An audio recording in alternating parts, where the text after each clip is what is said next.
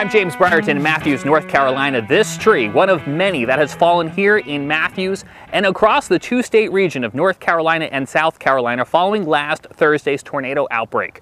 Ten tornadoes in all confirmed by the National Weather Service, who then spent Friday going out and surveying damage like this here at the playground of Matthews Elementary School. The school closed on Friday with power still out and trees like this still down. School was closed in Charlotte, Mecklenburg.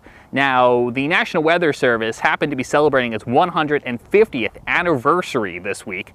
We're going to be talking about that coming up. The important life-saving mission they played today was all created over a century and a half ago. But first, let's talk more about the recovery efforts here in Matthews and across the region. This tree, the E F one tornado coming through here on Thursday, caused damage across the region.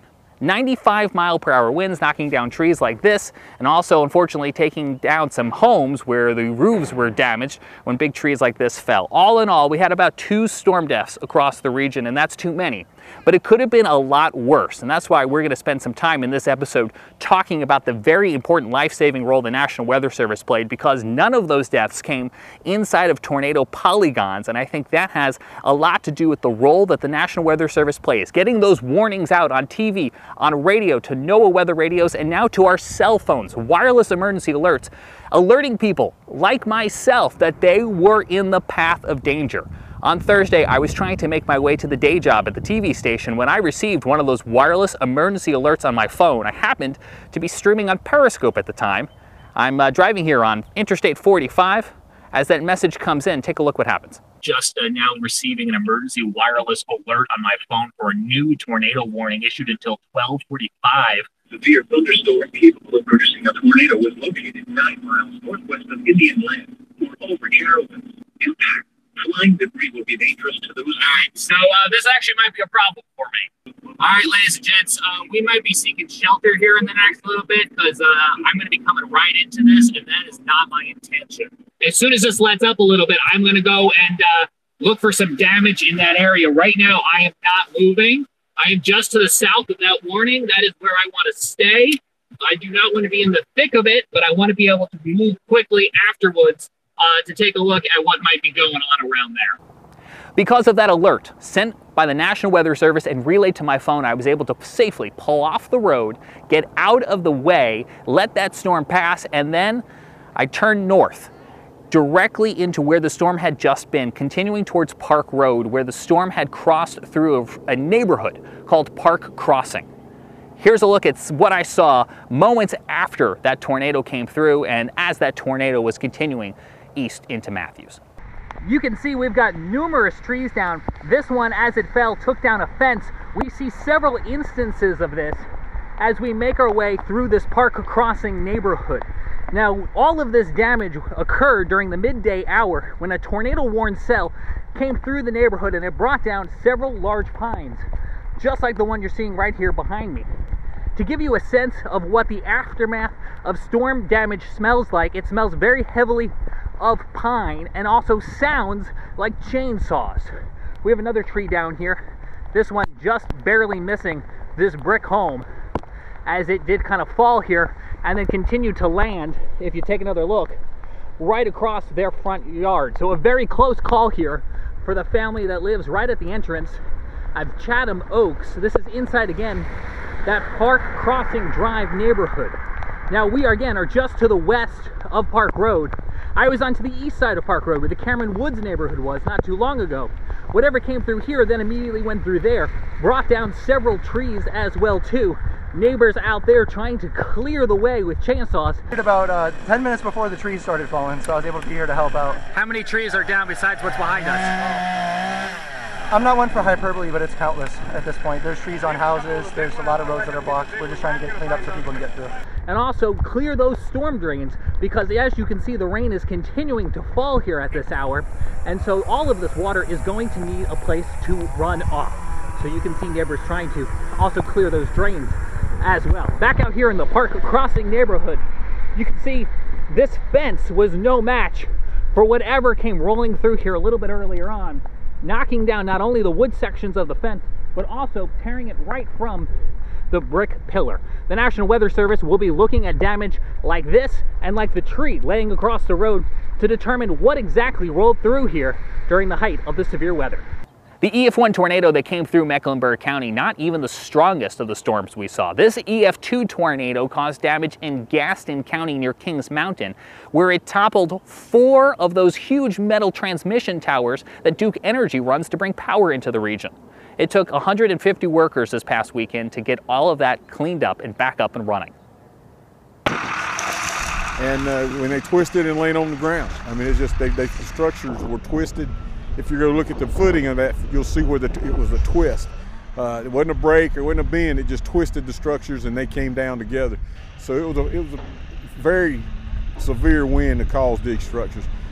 From Gaston County to back here in Mecklenburg County, those were just two of the tornado warnings that were issued here for the greater Charlotte area. Numerous storms across the region, a lot of them in that greater Charlotte area. Joining us now from his home in Morganton, North Carolina, is Scotty Powell with a look at some of the other storms. Scotty. One of the first tornado warnings to be issued was for Cleveland and Lincoln County. The National Weather Service was able to confirm an E F one tornado touchdown uh, one mile west of Lawndale in northern Cleveland County. Uh, the end location was three miles north-northeast of Falston, right near the Cleveland and Lincoln County line. One of the stronger tornadoes that we saw occur on Thursday was an E F two tornado that occurred just outside of the city of Kannapolis, North Carolina, in Cabarrus County.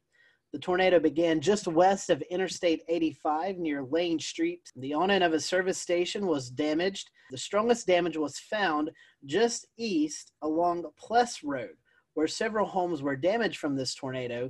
This damage suggests wind speeds of one hundred twenty-five miles per hour. The tornado weakened as it moved east, snapping and uprooting trees as it went, and it ended in Rowan County. Again, no fatalities or injuries from this tornado.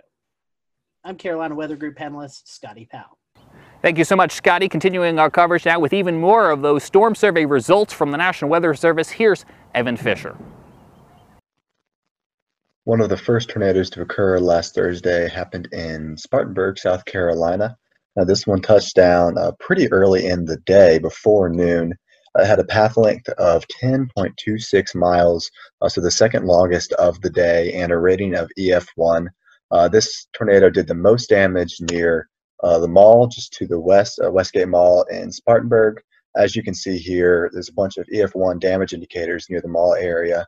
Uh, however, as it tracked closer to Spartanburg, it did weaken a bit, and as it passed through downtown, uh, there was minimal tree damage with just E F zero. We had a pair of tornadoes in Stanley County, North Carolina. Uh, the first of, of which was pretty short-lived, only zero point four miles long, with a maximum width of one hundred yards, uh, peak winds around one hundred miles an hour, only did some minimal tree damage. However, the other one was a little bit longer with a path length of seven point three miles, um, albeit discontinuous damage. Uh, but you can see here that there was damage indicators on the eastern side. Uh, and then again over here um, where there was a little bit more civilization. This tornado occurred just to the west of Albemarle, out in kind of a rural area. Uh, but nonetheless, this one did uh, damage a child care center, uh, ripping off some, uh, some roofing, uh, as well as damaging some manufactured homes with uh, trees that fell onto these homes. Um, this one actually had a maximum width of a quarter mile, four hundred yards, which is one of the more impressive widths of any of the tornadoes on Thursday. Um, moving a little bit further east, or I guess all the way to the east, we actually had one tornado up in northeastern North Carolina in Gates County. Uh, as you can see, compared to all the others, if we zoom out, the rest of the tornadoes were down here near Greenville and Charlotte and Greensboro and Raleigh. However, there was one up here in Gates County, uh, rated an E F zero. We kind of flip over to the damage survey here. Uh, it tracked for about three miles with peak winds of eighty-five miles an hour. Uh, touchdown near Taylor Mill Road uh, and Askew Road and Cross Turner before uh, doing some tree damage, as well as a few homes suffered damage, uh, mainly from falling branches. From Evan Fisher now to Tim Pounds, who joins us with a look outside of a storm that crossed from Georgia into South Carolina. Well, thanks, James. The storm team out of the Columbia, South Carolina office of the National Weather Service confirmed that an E F one tornado touched down in southwestern Aiken County. Uh, this occurred near Vaucluse in the Springfield Church Road area near Stapleview Farm. Uh, luckily, there were no injuries or fatalities indicated with this storm. and it was a pretty short-lived storm with maximum wind speeds of one hundred five miles an hour. Uh, the tornado only had a path length of about one point one five miles and a maximum width of seventy-five yards. Um, another area of concern in the in the Augusta area was the Savannah River. Uh, the U S Army Corps of Engineers indicated that there was going to be a lot of extra flow from all the rain that, that occurred in the area, and they had opened the floodgates on the Strom-Thurmond Dam, um, releasing almost thirty thousand cubic feet of water per second. So it was going to be a lot of water going down below the, uh, the dam in the next few days. But other than that, that's about the extent of the storm report here in Augusta. James? So it had a lot of water that fell. A lot of water that fell from the sky, making it possible for big trees like this to fall in very spongy soil, but also challenging the water systems, the watersheds, the rivers, the creeks that now have to take all of that water that fell and eventually funnel it out to the Atlantic Ocean. We're watching rising waters along rivers and creeks and waterways that are now having to try to cope with all of that water. When you take a look at the debris that remains days after the tornado outbreak of last week, you have to pause and think for a moment and realize that it could have been a lot worse. But if it wasn't for the folks who tirelessly put in long hours at the National Weather Service, not only forecasting and warning about storms like this, but then spending hours and days afterwards going out into the field and looking at debris and conducting their storm surveys, well, frankly, if we didn't have the National Weather Service, we'd be in a lot of trouble. Now, the National Weather Service celebrated one hundred fifty years on Sunday. We, of course, wish them a very happy birthday. Now, we had Tom Nizzle on our program a couple weeks back. Now, Tom spent years at the National Weather Service in Buffalo, New York, before coming south to work at the Weather Channel. He now resides just across the border in Tennessee, and he's a bit of a National Weather Service buff, you could say. And he was very happy to spend some time with us to enlighten us on the history and the important role that the National Weather Service has played in its first one hundred fifty years and counting.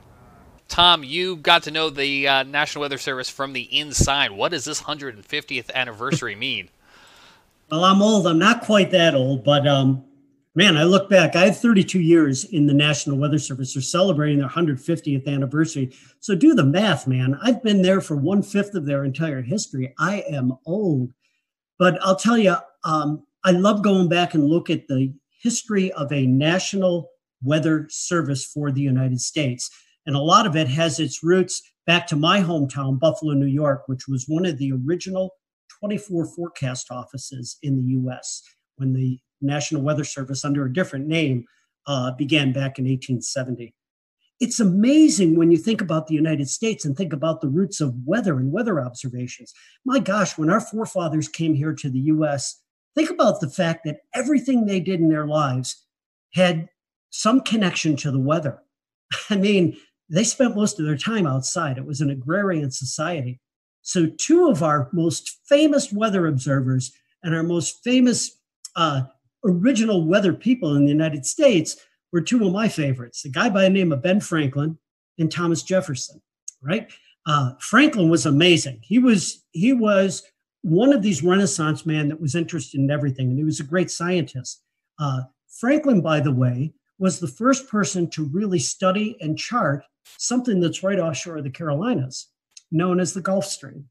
That really was actually uh, discovered in a way, in a scientific basis, by Ben Franklin. Uh, Franklin also took weather observations every day.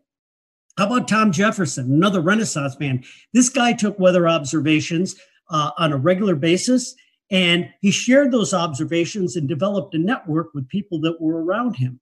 In fact, the cooperative weather observers in the United States today, their top uh, honor that they can get is the Jeffersonian Award uh, for them taking weather observations. So those are two of the guys that really started things off.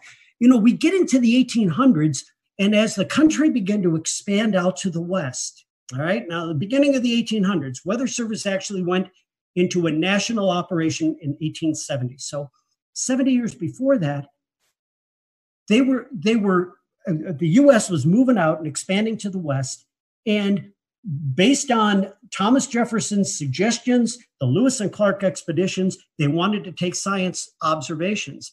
Most of the Army surgeons who were trained as scientists would take weather observations on a daily basis, and they would mail them back in They would, you know, arrive months later into places like the Smithsonian, where they would gather this information and bring all this information together, begin to plot it onto maps and try to understand this array of data that we were gathering across the country. But my gosh, none of it was timely. It took months to get that information. So you come across to about the mid eighteen forties, and we had this amazing invention that takes the science of meteorology and rockets it forward. And it was called the telegraph. Because once you got the telegraph, you could get this data from around the country that these surgeons were taking. And in almost real time, you could get it to one central area where that data could be compiled.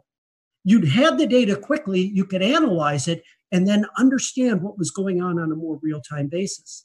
And this was all done at a place called the Smithsonian Institution. And Joseph Priestley was the guy that was there that was gathering all this information and beginning to plot weather maps. Well, we get into the Civil War, and that kind of detoured in some way the expansion of science as far as weather was concerned. But boy, the Civil War brought a lot of, of a lot of technical expertise and other inventions uh, that would then help propel all of this technology and science forward. So let's get into the late eighteen sixties now. And uh, we're a couple of years beyond the Civil War. And the train, railroad transportation, really wasn't coming into its own at that point. So a lot of the transportation that occurred between the inland parts of the country and getting out to the coast in the northern half of the United States occurred on the Great Lakes.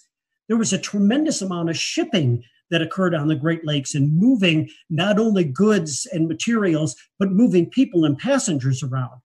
And in eighteen sixty-eight and eighteen sixty-nine, in two consecutive years, there were over eleven hundred shipwrecks on the Great Lakes. Think about that, eleven hundred shipwrecks and hundreds of fatalities on the lakes. Well, now I go into four cogs in the wheel that I think were most important people that were responsible for the development of a National Weather Service. Because of all the fatalities that were occurring on the Great Lakes, due to weather, by the way, due to severe weather, there was an amazing guy by the name of Increase Lapham, L A P H A M. This guy was, uh, again, another Renaissance man. He was a geologist, and he was, uh, at that point, in Wisconsin, very interested in the weather. Again, uh, a scientist by many, many means. He plotted weather maps, and he sent a lot of news clippings to his congressional representative about all these fatalities that were occurring on the Great Lakes. And there has to be something done to develop some type of weather warning system for these bad storms that were coming across the Great Lakes. So in eighteen sixty-nine, I believe it was, Increase Lapham uh, sent this letter out to his congressional representative, another uh, second cog in the wheel by the name of Halbert Payne. And Payne took this information and introduced a resolution under Ulysses S. Grant uh, to the United States Congress. And on February ninth of eighteen seventy, the resolution was passed uh, to uh, then bring into service a National Weather Service for the United States. And it was under the direction of the U S Army Signal Corps at that point. Why the Signal Corps? Well, it now brings in our third character. Our third guy that was in uh, big responsibility and a big part of developing a National Weather Service was a guy who was in charge at one point for the Signal Corps in the U S. His name was General Albert uh, Myer, and uh, Myer has a connection to my hometown of Buffalo, New York. But Myer actually developed the signaling system during the Civil War of using flags to send signals uh, between military installations. And this signaling system, or wigwag system, was uh, in, in, in play, and it was in place during all of the Civil War. Myer was an amazing character because he had a great military background. Uh, he had the ability to organize, and he, uh, he also was in charge of this signaling system that they were using at that time. And so when Ulysses S. Grant signed the orders uh, to Uh, bring into law a National Weather Service across the United States, Albert Myer was brought in as the first head of the National Weather Service. And Myer then brings in the fourth cog in the wheel, the guy that really made this happen from a scientific point of view. His name was Cleveland Abbey, and this guy was a scientist by every uh, stretch of the word. He is the person who first began to issue forecasts, actual weather forecasts across the uh, uh, eastern part of the United States, and he had a tremendous, tremendous science background. And when he came into the Nash, that first beginnings of the National Weather Service, it was Cleveland Abbey who introduced science, who introduced coursework, who introduced the theory of meteorology and the science of meteorology to those employees who were hired to man the twenty-four original offices across the United States. It was really, really a fascinating time. And from there, uh, the ability to bring in weather data and weather observations led very, very quickly to production of weather forecasts. Uh, within a couple of years of uh, the formation of the Weather Service, these daily forecasts uh, were something that everybody asked for. People understanding that they might not be all that accurate all of the time, they weren't able to do the kind of detailed, detailed forecasting that we can do d- these days, but they had an understanding of the basic concept, in most cases, of weather moving from the west to the east across the United States. With the ability to plot these maps, the early forecasters were able to trace storms. And as storms were moving from Chicago to Detroit, to Cleveland, to Buffalo, and out to New York City, these forecasters could time to some degree the occurrence of this bad weather that was coming in that direction. And as they would do that, they would put these signal flags outside of places like post offices and other places where the public would frequent within these towns and cities. And so a quick walk down the street, someone would look at the flag and they would understand that the red flag with the black on it, okay, uh, again, if you were in a coastal area, could mean a hurricane warning that was out. There were other types of flags that they used to uh, get this information out. But it was amazing how quickly the science grew and how quickly the Weather Service expanded uh, as we went through that time frame right after the Civil War. Tom, if you think back to what they started with and what we have today, if you could imagine, what do you think they would make of all the tools we have today? Well, it'd be like being on a different planet. I mean, you think about the fact that, yeah, they were getting weather observations, but um, there was no such thing as a satellite to monitor the weather from space, a radar to look at precipitation, uh, even, even a, a, heaven forbid, a computer model, something that would actually predict, foretell, by using basic laws of mathematics, what the weather would be like several uh, several days or maybe even into weeks in advance. Uh, it would be like a different world. And, and by the way, because I'm so such a senior person at this point with a history of being in the National Weather Service, I came into the Weather Service at a time before computers were even introduced into weather forecast offices, at a time where there was something called a teletype machine, uh, a, a machine where it actually typed out the weather observations onto this giant typewriter. And as weather forecasters, we would rip that information off of this machine and sit down and hand plot and draw weather maps. I got to do that when I was an intern in my first couple of years within the National Weather Service. And uh, to go from that to what we have today is amazing. So I can't imagine what someone like Cleveland Abbey would be thinking if we were able to place him into a, a, a science office like we have within the National Weather Service today. This is a very specific reference, and I'm not sure how many of our listeners will know it, but if you've ever been in the New York metropolitan area, and Tom, you're obviously from the state, and you listen to ten ten Winds A M, they have that tick tick tick tick tick tick tick tick tick tick tick. That's what I'm imagining when you say teletype, just all of that constant automatic typing. So the R F K bridge getting up to the Bronx is also very slow, and because of that, leaving Manhattan. Uh, that brings back memories for me, because that was the background noise in the Weather Service. It was like the old newsroom where you heard that, and that was the teletypes rattling away. Uh, you know, I'm I'm going back to my history, uh, only thirty-five, forty years ago in, in the National Weather Service, when I first came online, we were this. That's when we were first beginning to get satellite pictures, we'll call them, into the National Weather Service office. Now, we get satellite data today at minute intervals. It comes in on the computer. We run these huge loops uh, at any resolution in any part of the globe uh, on a regular basis. Uh, everybody can do that online these days. In the weather office back then, we would get one image that would come in every hour. And if you wanted to do an animation of what was going on, all those images were placed on a clipboard. And you literally would take your fingers and take the pictures and let them go. And you could see the clouds moving across the eastern part of the United States. That was our animation back then. And that was after a tremendous increase in in uh, science and technology.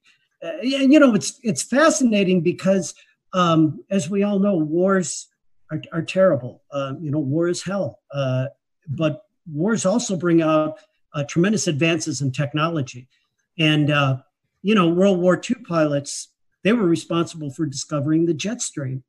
Uh, as we got into World War Two and immediately after, we, we, we uh, developed the first Uh, large-scale upper air network across the United States with the launching of radiosonde balloons twice a day to get that information from the upper atmosphere, because weather occurs on three dimensions, right, throughout that depth of the atmosphere. Um, you know, the advance of weather radar. My gosh, you took military radar, again, developed in World War Two, and then after that war, um, they not only saw airplanes when they were looking at the radar, but they saw these features that kept getting in the way of them looking at airplanes. It, it was precipitation from storms.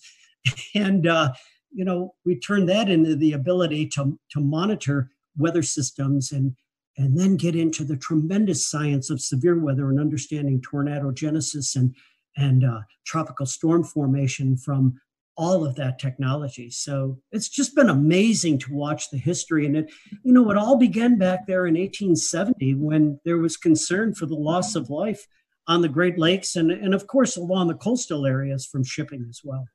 Tommy, you're talking about the advances in technology.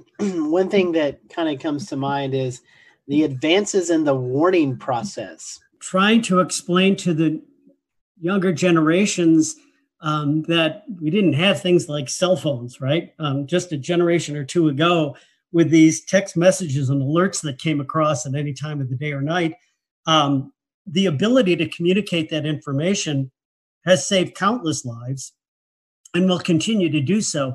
And um, the ability now to be able to put out uh, nine one one messages to a huge area, an entire community uh, to get that information out, um, has been married with the technology that allows us uh, to be more confident to get those warnings out by being able to use something like a Doppler radar to understand what we should be warning on and what we should not be warning on.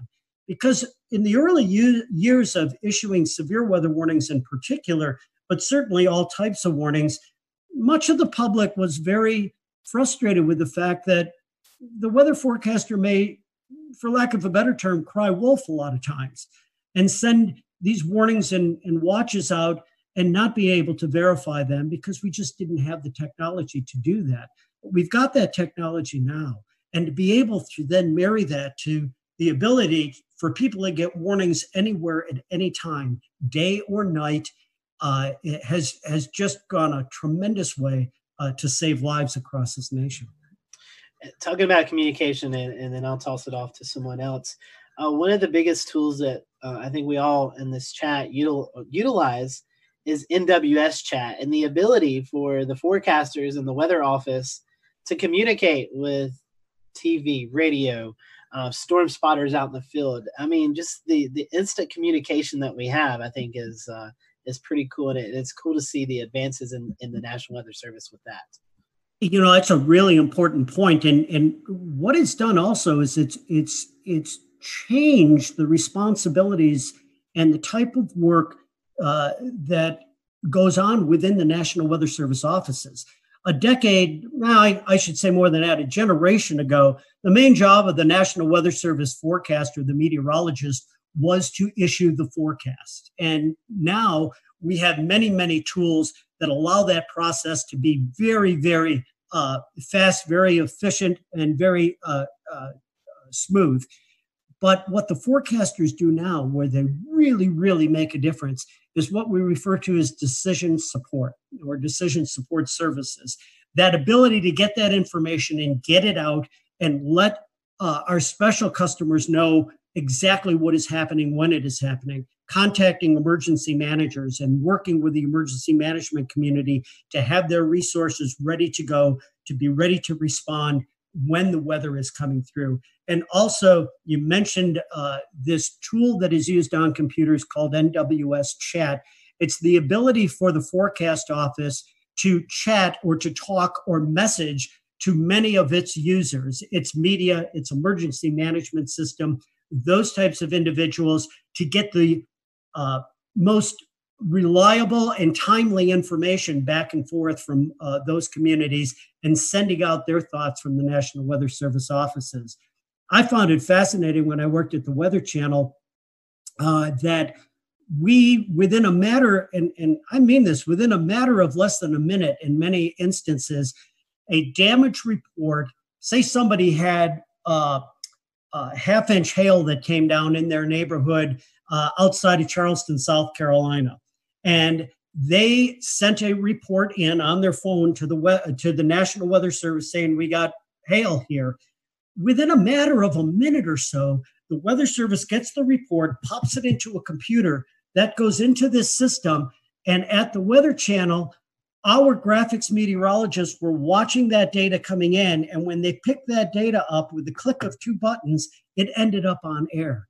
I, I just, I was amazed to see how quickly that process took, and it's the ability to get community to get that information and communicate it out to the public, because time is of the essence, especially with severe weather. So it's another huge increase in technology that, once again, is helping to save lives. Tom, I don't know if there's any telling what this world would be like without the National Weather Service. So let me try to phrase this closing question to you this way. What would day-to-day life here in the United States be if tomorrow morning we woke up and there was no National Weather Service? I, I think it would be chaos. Um, if you think about how much of our economy and daily life is tied directly to the weather. And the, the way you see that most succinctly is being in the checkout line at the grocery store, because everybody's talking about it. You have to know what's going on with the weather if you're going to react with the real world. Uh, everything from our transportation to our agriculture uh, uh, to daily life in, in general revolves around the ability to understand how nature, how the atmosphere is going to impact us over the next several days. Uh, without the National Weather Service, uh, I think we would be way, way behind in, in where we are right now. We again thank Tom for his time, and to all of the folks at the National Weather Service who continue to keep us safe each and every day. We can't thank you enough. And to you at home, thanks for joining us for this special edition of the Carolina Weather Group. For all of us, I'm James Brierton in Matthews, North Carolina. We'll see you again real soon.